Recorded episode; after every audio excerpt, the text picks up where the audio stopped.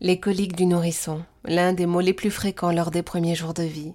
Pour en parler et nous conseiller, avec nous la douce Pauline Loubier, infirmière puricultrice accompagnante périnatale, que certains d'entre vous connaissent peut-être déjà des réseaux sociaux où elle est très active sous le profil à hauteur de bébé. Bonjour Pauline. Bonjour. Expliquez-nous, c'est quoi exactement les coliques et comment les reconnaît-on?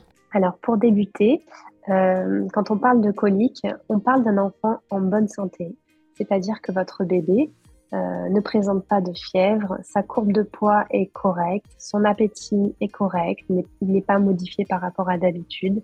C'est un bébé qui est de bonne humeur, qui est dans l'échange.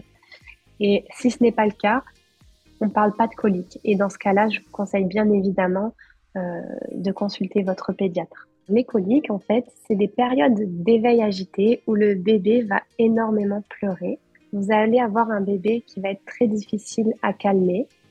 Et euh, ces phases, elles vont survenir assez brutalement, donc des, pleurs assez brutalement, avec un effet on-off, où le bébé va se mettre à pleurer intensément, puis d'un coup, il va s'arrêter avant de reprendre.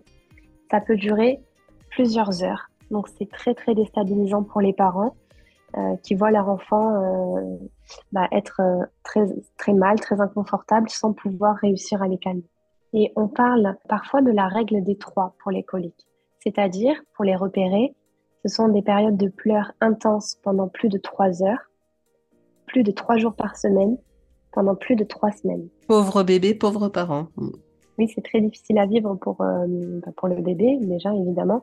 Et puis, en miroir, c'est aussi très difficile à vivre pour le parent, puisque quand on voit son enfant euh, être mal, forcément, euh, on, est mal aussi. Et euh, voilà, pour les parents, ça peut être compliqué. Merci beaucoup, Pauline Loubier, pour toutes ces explications.